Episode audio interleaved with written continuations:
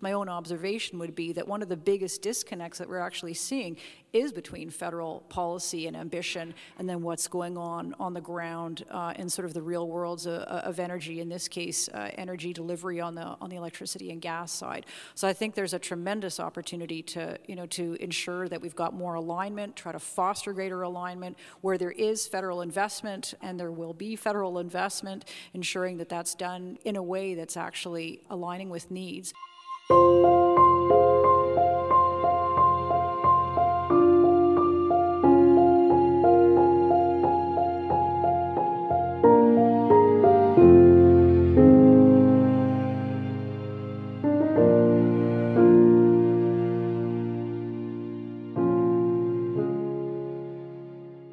Welcome to the Flux Capacitor, a podcast about the future of electricity. I'm Francis Bradley of Electricity Canada. This is episode 061, number 61 of the Flux Capacitor.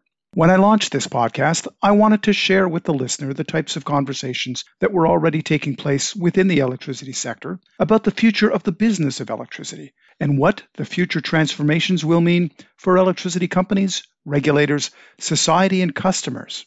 These were the sorts of conversations I was often having on the margins of meetings and conferences with industry leaders, stakeholders, government representatives, regulators, and industry partners. I wanted the listener to hear what we've been discussing over coffee, during a taxi ride, over dinner, or stuck in an airport departure lounge. This podcast was recorded live and in 3D at Electricity Canada's 2022 Regulatory Forum in early May which we hold in conjunction with CAMPUT, the Association of Canadian Regulators annual conference. We'd recently released a report, Net Zero, an international review of energy delivery system policy and regulation for Canadian energy decision makers, jointly with the Canadian Gas Association and with the support of Natural Resources Canada. The principal authors of the report Monica Gattinger and Michael Cleland joined me for a conversation about the findings and recommendations of the report. We discuss learnings from experiences in UK, Western Australia, and New York State, who pays what, when, and how for net zero, and their recommendation for the creation of a national regulatory task force. We close the conversation with some audience questions and also include a book recommendation from Mike Monica gave me her book recommendation on episode 53, and I'm just at the final chapters of that book. Here is my conversation with Monica Gattinger and Michael Cleland, recorded in Vancouver, early May 2022.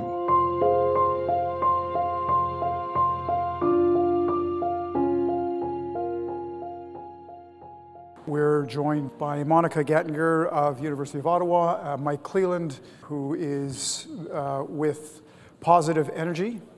Uh, but Mike, uh, I've known for many, many, many years. Mike was previously at the Canadian Gas Association, the Canadian Electricity Association, Natural Resources Canada. And so glad that you were both able to, uh, to join us for this conversation this afternoon. And uh, I wanted to chat a little bit about the report itself. Uh, and so let's begin with what are the big takeaways? You know, you looked at UK, Western Australia, New York State. What did you learn about these jurisdictions uh, and their paths to, to, to net zero? Great, uh, thanks. Thanks, Francis. Uh, I want to begin by thanking Electricity Canada uh, and the Canadian Gas Association for the opportunity to work on this project. We really, uh, we really enjoyed it. Also want to thank the researchers uh, who worked on this, so our international case leads, Catherine Porter uh, in the United Kingdom, Andrew Pickford in Western Australia, Bob Yardley, John Stewart, and Jim Coyne, who was here over the last couple of days uh, from Concentric uh, Energy Advisors in uh, New York State, and Dr. Patricia Larkin, who is on the Canadian side of the team and is watching uh, right now on the hybrid side of things. Um, so I want to begin, I guess, just by saying that uh, I would encourage everyone to read the report. There is a lot in there. We can really only scratch uh, the surface in our discussion here today, but I think it crystallizes a lot of what we've heard over the last few days at CAMPUT, as well as uh, in the last couple of panels at, at this session. So I think I'd say that, that you know, the biggest takeaway uh, for us is that all of these jurisdictions, as uh, here in Canada, are really just starting on their path to net zero. Uh, and so far, not surprisingly, nobody's batting a thousand. Uh, that doesn't mean we can't learn from other jurisdictions, and that's you know the good, the bad, uh, and the ugly. So lots of things in the report. I really just want to point to maybe three key areas, Francis, and we can dig into them and, and others in the conversation. I think the first is to say that, you know, all jurisdictions, and we heard this on the last panel, are really trying to think through how do you navigate planning in what are fundamentally market-based systems.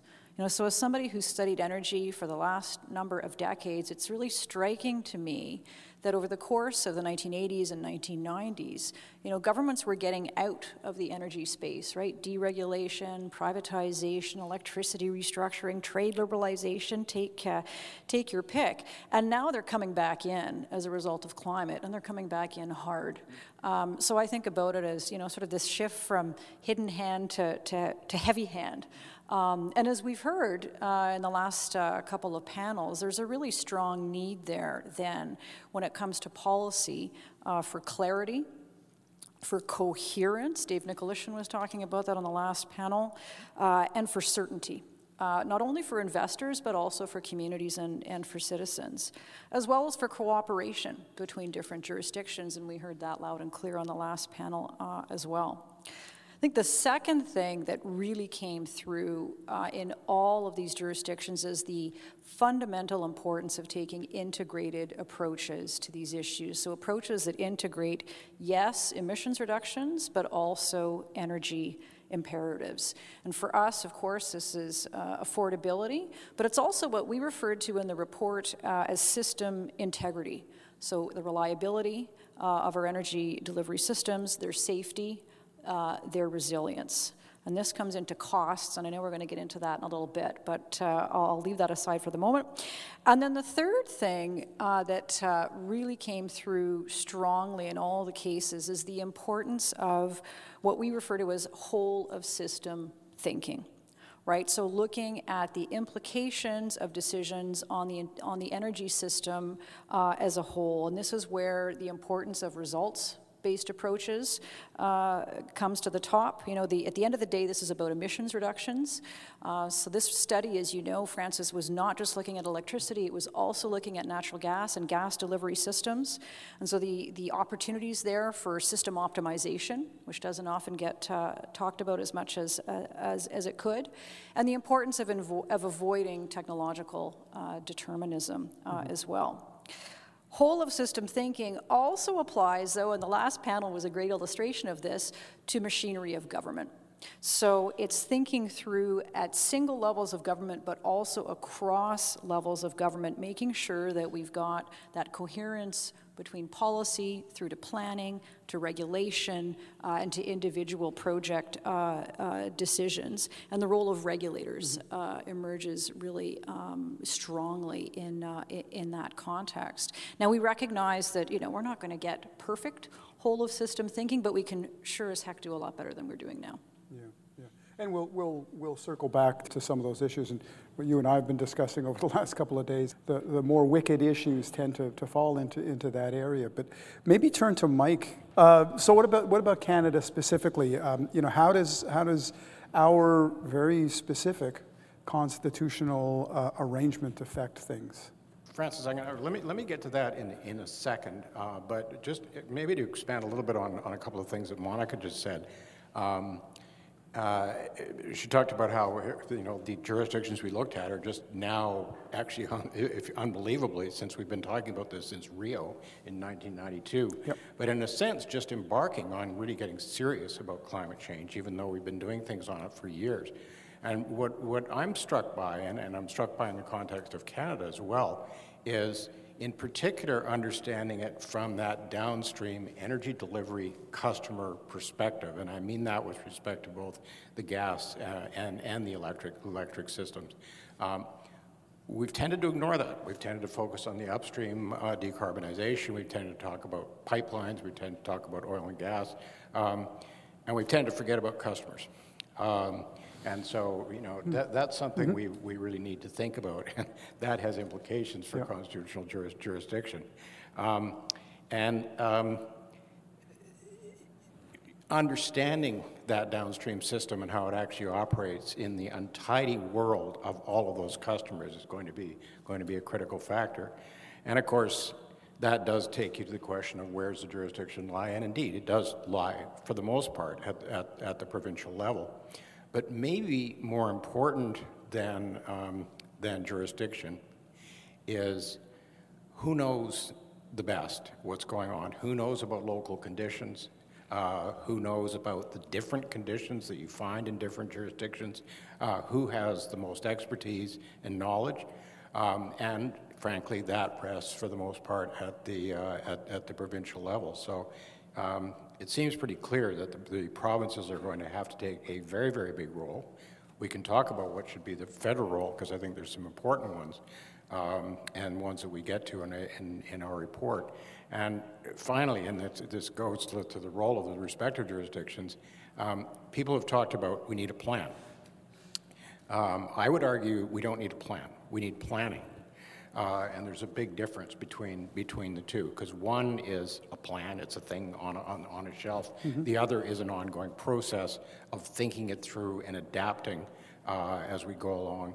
And there, I think there's a huge role for uh, the federal, provincial, territorial governments, as well as other, as other uh, uh, jurisdictional entities such as indigenous governments, municipal governments, and, uh, and third-party stakeholders. Okay, yeah. All right, well, you mentioned customers. Let me, let me read a quote out of the report. Um, there is a vital need to expose consumers and citizens to the realities of energy transformation, costs and risks, as well as opportunities and benefits. The questions surrounding who pays what, when, and how for net zero are pivotal. So, how would you do that? It sounds, it sounds simple. Sure. Nothing to um, it. You know, as, as uh, we often say, you know, it's, it's uh, not complicated but complex. Yeah. Right? And so I'm really glad you picked up on this, Francis. It's, it's hugely uh, important. We had a number of strategic vi- advisors working with us on this project, bringing um, policy, regulatory, uh, industry, and legal um, perspectives to the table. And so, uh, names that many of you would know Dave Morton, who's here in this room, uh, Lisa DeMarco uh, from Ontario, Bryne Purchase, and, uh, and Doug Stout. And you know, one of the things that came forward frequently and loudly in our analysis uh, and discussions was the importance of cost. Hmm. Uh, to the point that we developed this tagline that you just uh, read out of who pays what, when, and how. Mm-hmm. And that is, I think, a, you know, something that we have been talking about over the last number of days in a variety of, uh, uh of different sec- sessions. And yet, cost has largely been absent. Uh, from our certainly from our political debates and from public debates uh, on, on, these issues, but it's going to be f- so important uh, to the level of success Canada and various jurisdictions in Canada will have when it comes to achieving uh, climate ambitions. And I want to just, you know, somebody earlier in, in the week uh, at Camp mentioned that, and it, and it, just really got my goat. They said, you know, if, if people who raise concern about costs and how much this is going to cost are climate insincere. And I actually think that's a really unhelpful idea. Um, there are a lot of different ideas out there right now about what costs are going to be, and I suspect we would have a difficult time coming to an agreement in this room, but we need the debate mm-hmm. over that, and we need to be thinking um, very carefully about who pays what, uh, when, and how. You know, we do public opinion polling research. Citizens want climate action. This is not, you know, this is not, uh, has become table stakes. Um, but how much are they willing to pay for it personally? I think this is where we're going to start to see uh, the rubber uh, hitting the road. And increasingly, I don't think it's going to be an academic uh, discussion anymore. I mean, we heard, I don't know if the fellow from Ofgem is still here, but we heard about what's been going on in the United Kingdom. You know, and you've got a regulator saying, we expect deaths next winter uh, as a result of, of, fuel poverty. You know, next winter, that's a long time away. So this is a, a you know, an, an, a jurisdiction with some major supply challenges. Um, you know, there, our sense is there is going to be a great awakening among customers and among citizens to, um, you know, to the costs of transition. And governments then are going to be increasingly pressed to answer the question of who pays the costs. Is it utilities? Is it investors? Is it citizens? Is it governments? You know, all the, the, the, uh, the usual suspects. When do they pay them? Do they pay them now? Is it their grandkids paying them? You know, some other, uh, some other approach. And then how do they pay them? You know, through the rate base, if so, how? The tax base, sustainable finance, you know, all the, the usual suspects. And of course, the reality is going to be some combination of all of the above. So what do we do? Well, first, I think governments need to start preparing citizens for this. It's like I think about, you know, when I take my kid to the dentist, the first time to the dentist, right? Oh, it's going to be so much fun. Um, but then when you get a little bit closer, you need to prepare that individual for some of the things that might happen there that are absolutely for their own good. And we all want these things to happen. We all want emissions reductions, but there are going to be uh, costs associated uh, with this. So we've talked a lot about opportunities and about benefits, but I don't think there has been a lot of discussion uh, about, uh, about risks and about costs. Um, and I think you know that's something that governments, and I recognize that's very difficult to do. But I think the risks to, of not doing it are, um, you know, very virulent political backlashes to emissions reductions, and we're certainly seeing this uh, in the UK at the moment. Second, uh, I would say, you know, and this goes to Mike, Mike's comment around planning, that who pays what, when, and how, that's going to have to be integrated uh, into our planning uh, processes, whether it's at the policy level, uh, regulation programs, uh, individual program, uh, individual projects and the like. And I think, you know, that's not news to anybody in this room, right? Regulators get this. Industry gets this. I think where there's sometimes been a disconnect uh, is with that, uh, with that political uh, level. And then third, I think we need to, you know, it comes back to this idea of taking a systems approach to the issue. So yes, emission, uh, emissions reductions, but also approaches that are going to foster investor confidence, fiscal sustainability, which is something we don't talk about nearly enough, uh, and energy affordability, and all the while maintaining the integrity of, uh, of the system. And, you know, again, we recognize this is a very tall order, uh, but I think failing to achieve, or at least to try in that respect, uh, will likely be leading to failure on emissions reductions as well. And the longer we delay the getting to that day of reckoning, the higher likelihood it is that it'll well, be and, challenging. You know, so it's interesting you use that word reckoning. So, it, you know, and I've thought on this for quite a bit. I, I prefer to think of it as a great awakening of, of customers. It will become a reckoning if it's not managed mm-hmm. appropriately. I think the awakening is good. There's actually opportunities there as customers become more aware to learn more about their energy systems. I, I guess I misheard. I thought you said great I reckoning. hope it's not which, reckoning. Is, which, uh, which must have been the filter because I've been yeah so much in this space. Let's talk a little bit maybe about the urgency. Um, urgency to, to act. And uh, Mike, do you want to do you want to talk a little bit about this? Um, how do we reconcile the urgency to act on net zero? With the reality of diverse clean energy resource endowments across the country, different legacy energy systems, and the fact that many net zero technologies are still, let's face it, maturing or in development. I, I, do want to come just come back to this question of cost for a second because I think I think it's really really vital. Mm-hmm. Um, I remember back in the '90s, back in the days of Kyoto, when we we were debating this, and no one wanted to talk about the fact that that would entail some hard choices. You couldn't talk about that because that would scare people off. Well, I guess we didn't scare people off, but we also didn't make the hard choices and we didn't do anything close to what Kyoto required. And we seem to have kept up that habit for, uh, for all this time. So maybe, maybe it's worth thinking about a different approach. Um, I'm trying to imagine uh, Winston Churchill getting up in, the uh, House of Commons in, in, uh, in 1940 and saying, I have nothing to give you but uh, benefits, opportunities, and jobs. I'm not 100% convinced that that would have uh, actually won the Second World War. You got to talk to people and treat them as adults. Um, on the question of urgency, um, maybe I, am going to say something that, Francis, I'm, I'm, this may be unspeakable uh, to, to, to, to, lots of people, but um, let's make sure that we make the distinction between urgency and importance. Um, and we, when we talk about the climate crisis, we talk about the climate emergency, and of course that necessarily uh, gets us into, into thinking about, about, uh, about uh, urgency. Um, but we do know that rushing into some of these things can mean much higher costs than if we take it a more, more judicious approach, letting the technologies uh, mature, and we've got actual real-life examples of that in, in the Ontario electricity system, for example. Um, we also know that in terms of actually implementation and operations, there are inevitably going to be glitches. And we're going to have to take that on, on board, think about how we come at it incrementally. And for any federal public servants who are familiar with the Phoenix pay system, you may know something about that. These are big, complex systems, and we have to come at them um, by, by degrees, learning, learning as we go along. And it may end up taking longer than we wish. One other thing that will take longer than we wish, and other panelists have talked about this, is you got to bring the people with you.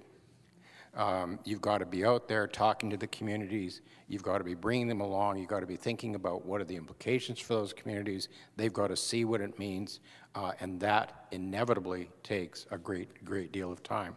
Um, I guess what, what I think I think Monica would agree with me on this because uh, we've we've written this in some of the stuff we've done in the, in the past is we need change, but we need durable change. And the only way we're going to get durable change is if we take into account uh, a, lot, a lot of those sorts of complexities. It's not as if we shouldn't act. We need to act. Carbon taxes, various regulatory standards, but we also need to build the institutions, we need to build the public support, and we need to build the capabilities that allow us to do it well. Let's see. Um, let's make sure we bring the people with us. Let's not build a Phoenix pay system. Uh, but in the report, um, th there is uh, outlined a roadmap uh, of next steps when it comes to energy and regulatory policy. Um, so based upon this, this roadmap, uh, what sh who should be doing what, and what are the timelines?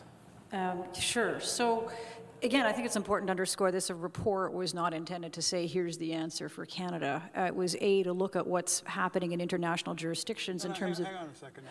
I, I, think, yeah, when we commissioned the report, we wanted the answer. Here's the answer for Canada. and do it in, you know, six months or whatever. That's right. I gave you the answer, Francis. Don't worry about it. You just got to read it. People should know there was a very tight timeline on this project. We had some very committed folks uh, working with us. And again, read the report. It's uh, the, the international case studies are positively phenomenal. Mm-hmm. Um, but you know, part of our charge uh, was to identify a process for Canada to actually identify um, ways in which that energy delivery system um, decision making should should be reformed. So what we've recommended uh, is the creation of a task force, time limited. So this gets to your to your question, to help Canada move you know faster and smarter in a more thoughtful uh, fashion on these issues. So at present. There really is, you know, people might disagree with this, and happy to hear this in the Q&A portion, but there really is no single table uh, that would be positioned on its own uh, to do this well. Um, but crucially, we're not calling for the creation of a new permanent body. This is not about uh, institution building in that way. This would be a time-limited task force that would mobilize and catalyze cross-jurisdictional and intersectoral, so it's not just governments, uh, learning, collaboration, and, and coordination. So what would it look like? A two to three year process that gets underway now, right? There are provinces and territories that are already working uh, on these issues, and you know they should be coming together with the federal government, uh, with industry, with Indigenous and municipal governments, with other uh, stakeholders. And you know, again, the idea here is not to say, hold the phone, everybody, we're going to do a task force and you know put pause on anything that you're doing. Not not nothing uh, of the sort. This is very much about trying to foster and catalyze faster movement and, and mutual learning uh, across the country.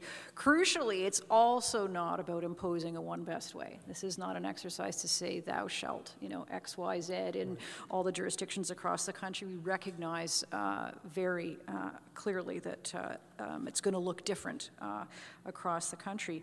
But really, it's about accelerating, you know, collective uh, and, and, and individual action uh, across the country. It's, so it's mutual learning, but it's also shared problem solving. This isn't just you know best practice uh, sharing. It can also include joint uh, joint action.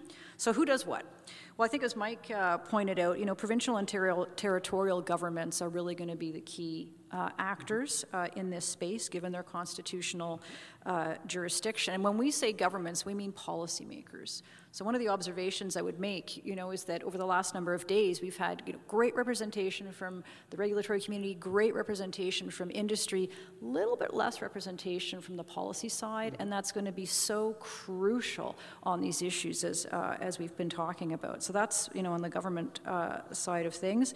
Provincial and territorial regulators also, you know, for all of the obvious reasons, uh, crucial players. They, you know, they know the systems, they know the economic uh, social and environmental uh, dimensions of, of reform. They you know, are well positioned to identify where some of the regulatory barriers uh, are to reform uh, as well. The federal government uh, obviously needs to be uh, there as well. And this is about, again, it's not about, uh, you know, we're Ottawa, we're here to help you. I don't think that's the approach that we're calling for whatsoever, but more in terms of, you know, accompanying that process, ensuring that the policies, programs, and expenditures, crucially, uh, of the federal government are actually, you know, supporting, not thwarting, uh, energy delivery uh, system reform. Indigenous governments and organizations are also going to be really crucial. I've actually been in conference mode since like Sunday of last week, so it's been a while. I've been in Vancouver. The first conference I was at was the First Nations Major Projects Coalition event. And that event, you know, the momentum in Indigenous communities and among Indigenous governments for, um, you know, emissions reducing major projects is, is real and growing. Uh, clearly a, a strong role for Indigenous governments. Industry, of course, don't, you know, don't worry. Definitely need to, to be at the table. Again, without investment and industry engagement, none of this is going to be possible. I mean, it fundamentally comes down to, to, to industry. And then civil society as well as Mark, uh, sorry, as Mike has already, uh, has already alluded to. And so again, just to kind of um, reiterate this is not just about best practice sharing. It can certainly be a part of it, but it's about really supporting a better, more informed, and hopefully through the process, more accelerated. Uh, action uh, in Canada on uh, these issues. If it's done well, it can actually surface some of the challenges earlier rather than later and address them proactively rather than being sort of caught on our heels uh, as things go off the rails. Mm-hmm. Mike, the, uh, the, the most recent federal budget uh, had more of a, regional approach, or at least that seemed to be signaled in the budget by the government in terms of working with provinces and territories on uh, energy system planning. Um, is this at odds with your recommendation for the creation of a national regulatory task force? Um, it, it, it, doesn't need to be, and in fact, it sounds in some ways like the federal government's moving in the right direction when they say working with the provinces and, and, and, the territories, and that's, that's a pretty crucial word. Um, when, you're, when, you're, when you're my age, you get to tell a few war stories from way back when, and so indulge me. Um, I remember I was, a, I was a senior federal official back in the 1990s, and I remember one time, I can't remember which province, uh, I showed up in the provincial capital and, and uh, met with some of my counterparts uh, from, from the province. And the meeting opened with uh, my provincial counterpart saying, Well, so you've come out to tell us what to do. um, and I was so taken aback, I said, Well, no, actually, I came out to find out what you're doing and make sure that I understand it. Um, he was so taken aback that we actually had quite a good conversation. Um, the federal government, I think, one of the things, particularly in the downstream energy space, where um, I know this uh, because of my own experience. Uh, the federal government doesn't instinctively understand it. It doesn't come easily. It's complex, it's far away, and it's out of its jurisdiction. So, uh, learning uh, itself and making sure that uh, it adapts its policies so that they're consistent with the kinds of things that the provinces and, for that matter, other other uh, local governments are, are, are doing. It's a, it's a two-way street, and it can be a two-way street uh, provided that uh, all governments come at it um, with the uh, with with the right uh, right frame of mind. Um, and you, and you know with that and uh, going going to Monica's point about taking the time to think it through um, doesn't mean we have to take more time overall. Uh, it means that we uh, can maybe get it right early on, make fewer really bad mistakes, uh, do fewer things to cause uh, public backlash. And again, we've seen that uh, in a variety of jurisdictions when, when, you, when you rush into it. Uh, and maybe a way to think about this and something that the task force, if we get this task force off the ground, um, can do is, is help, let's say, instill a slightly different way of thinking. And, and uh, maybe a way of, of putting it is um, winning the race may be more likely to go to the tortoise than the hare. Uh, and at least it's worth being open to that possibility. All right, um, now I know that somebody was giving me a signal that, that we're running long, but I don't need 15 minutes for closing comments. Uh, so, so I'm going to take a couple of my, uh, a bit of my time for closing comments and just see if there's any questions um, in the room. Um, uh, but before that, actually, Vanna, you can see if anybody has a question. But I got a question from Mike, um, and and that is, uh, it's a question that I, I ask people on the podcast. The, the flux capacitor. Monica uh, was on the podcast uh, a, a, month or two ago, and in fact, the book that Monica recommended, I'm in the middle of reading right now, uh, so thank you for that recommendation for American War. Mike, do you have a book recommendation that we should add to our, our, our book club list? Is there, a, is there a book that you uh, think folks should be, uh, should be reading? Um, yeah, there's one that I would recommend that people think about. I, I just finished it a little, little while ago. Um, and I apologize, I can't remember the name of the author, but the title of the book is uh, Prisoners of Geography. Uh, and what it is, is, uh, is a fair, in fact, a very wide ranging exploration of the geopolitical world uh, that we live in right now, but with a particular focus on how elements of geography, and whether that's rivers or mountains or, or oceans or harbors or climate for that matter, um, have fundamentally shaped the geopolitical world that we live in, um, or in some cases, uh, it's been overcome by technology, but in, for, for, the most part has shaped that world and will shape it in many ways in, into the future. So a fun read, an easy read, uh, a different perspective on uh, geopolitics, which is something I'm sure most people in this room are interested in. Awesome, great. Prisoner of Geography. Okay, thanks, Michael. Um, Vanna, we're, we're good? Okay, no. Oh, there's one question back here. Uh, so we'll take we'll take one question and then we'll look at uh, look at wrapping this. Thanks, uh, Andrew Pape Salmon from BC. I was just wondering if you could confirm that uh, this uh, body, that the three-year task force, um, by necessity includes uh, the federal government, because I think we were hearing earlier about the role of the federal government fiscally. Um, and if so, what there was an announcement about the Pan Canadian Grid Council um, is that a possible fit? Uh, you know, when you look, read the fine uh, lines, it, it seems very focused on, uh, you know, getting grid connections between provinces and territories uh, that don't currently exist. Um, and an, another question is, we, are there examples of successful cooperation between the federal government, the 13 provinces and territories, the industry players in other sectors in Canada as opposed to other jurisdictions around the world. And one possible example is around uh, infrastructure. So, federal provincial infrastructure collaboration. Uh, it's, it's an incredible system, it's been working for years. Um, another example would be the building code, and the Canadian Free Trade Agreement uh, has established a Regulatory, Regulatory Cooperation and Reconciliation Council. Uh, and uh, for the first time, uh, we, we saw an announcement from Ontario ag- agreeing that the Ontario Building Code will adopt uh, the federal national model standards. So I think we can learn from other sectors in, in this sector as opposed to you know, bringing in maybe the UK model or whatever. I mean, I think we can learn from that as well. Thank you.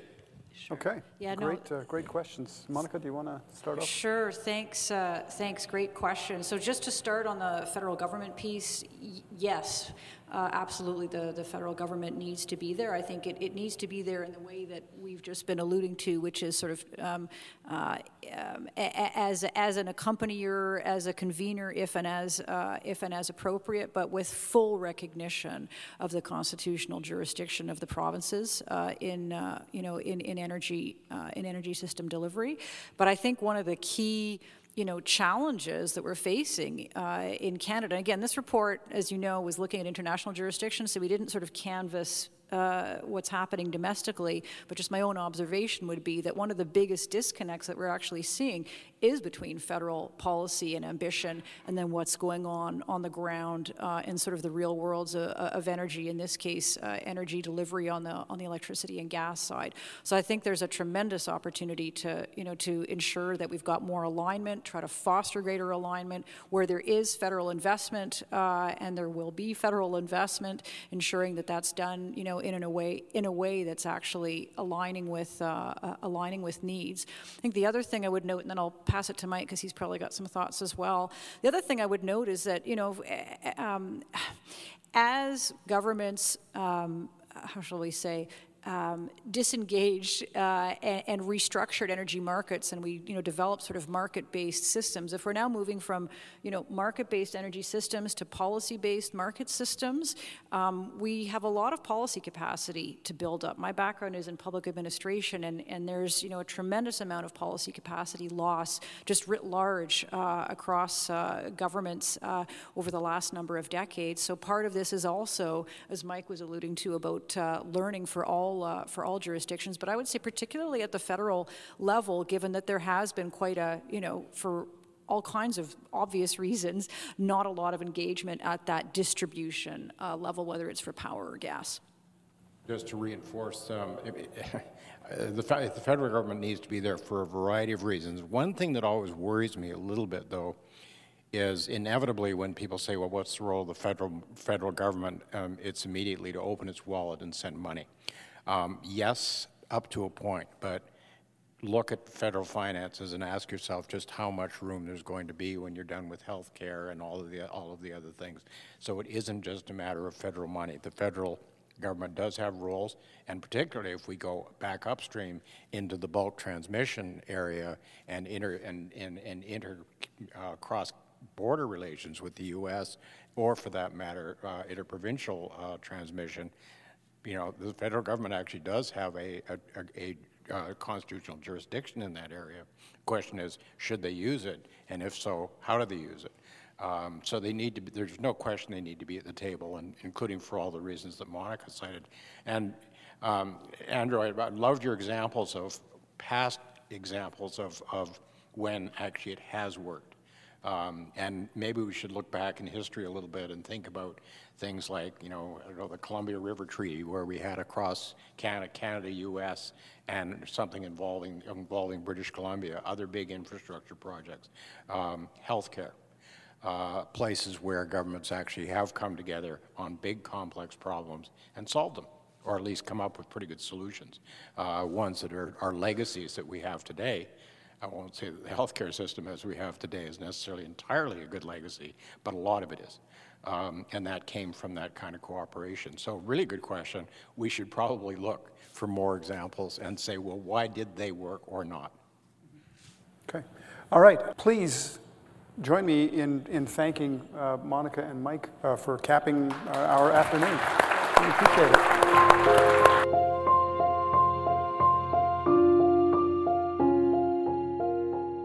Thanks for joining me for this episode of The Flux Capacitor. The website of this podcast can be found at thefluxcapacitor.ca, and it includes links to organizations and reports we mentioned in this episode. And while you're there, check out the book club page, which provides info and links to the books which have been recommended by guests on the Flux Capacitor, including Prisoners of Geography 10 Maps That Explain Everything About the World, recommended by Mike Cleland on today's podcast. Please tune in for future episodes of the Flux Capacitor, including a conversation with Electricity Canada's Senior Fellow David McKendry about the development of the Electricity Fundamentals in Canada course. And let's continue the electricity conversation on our Facebook page, on Twitter, and at electricity.ca.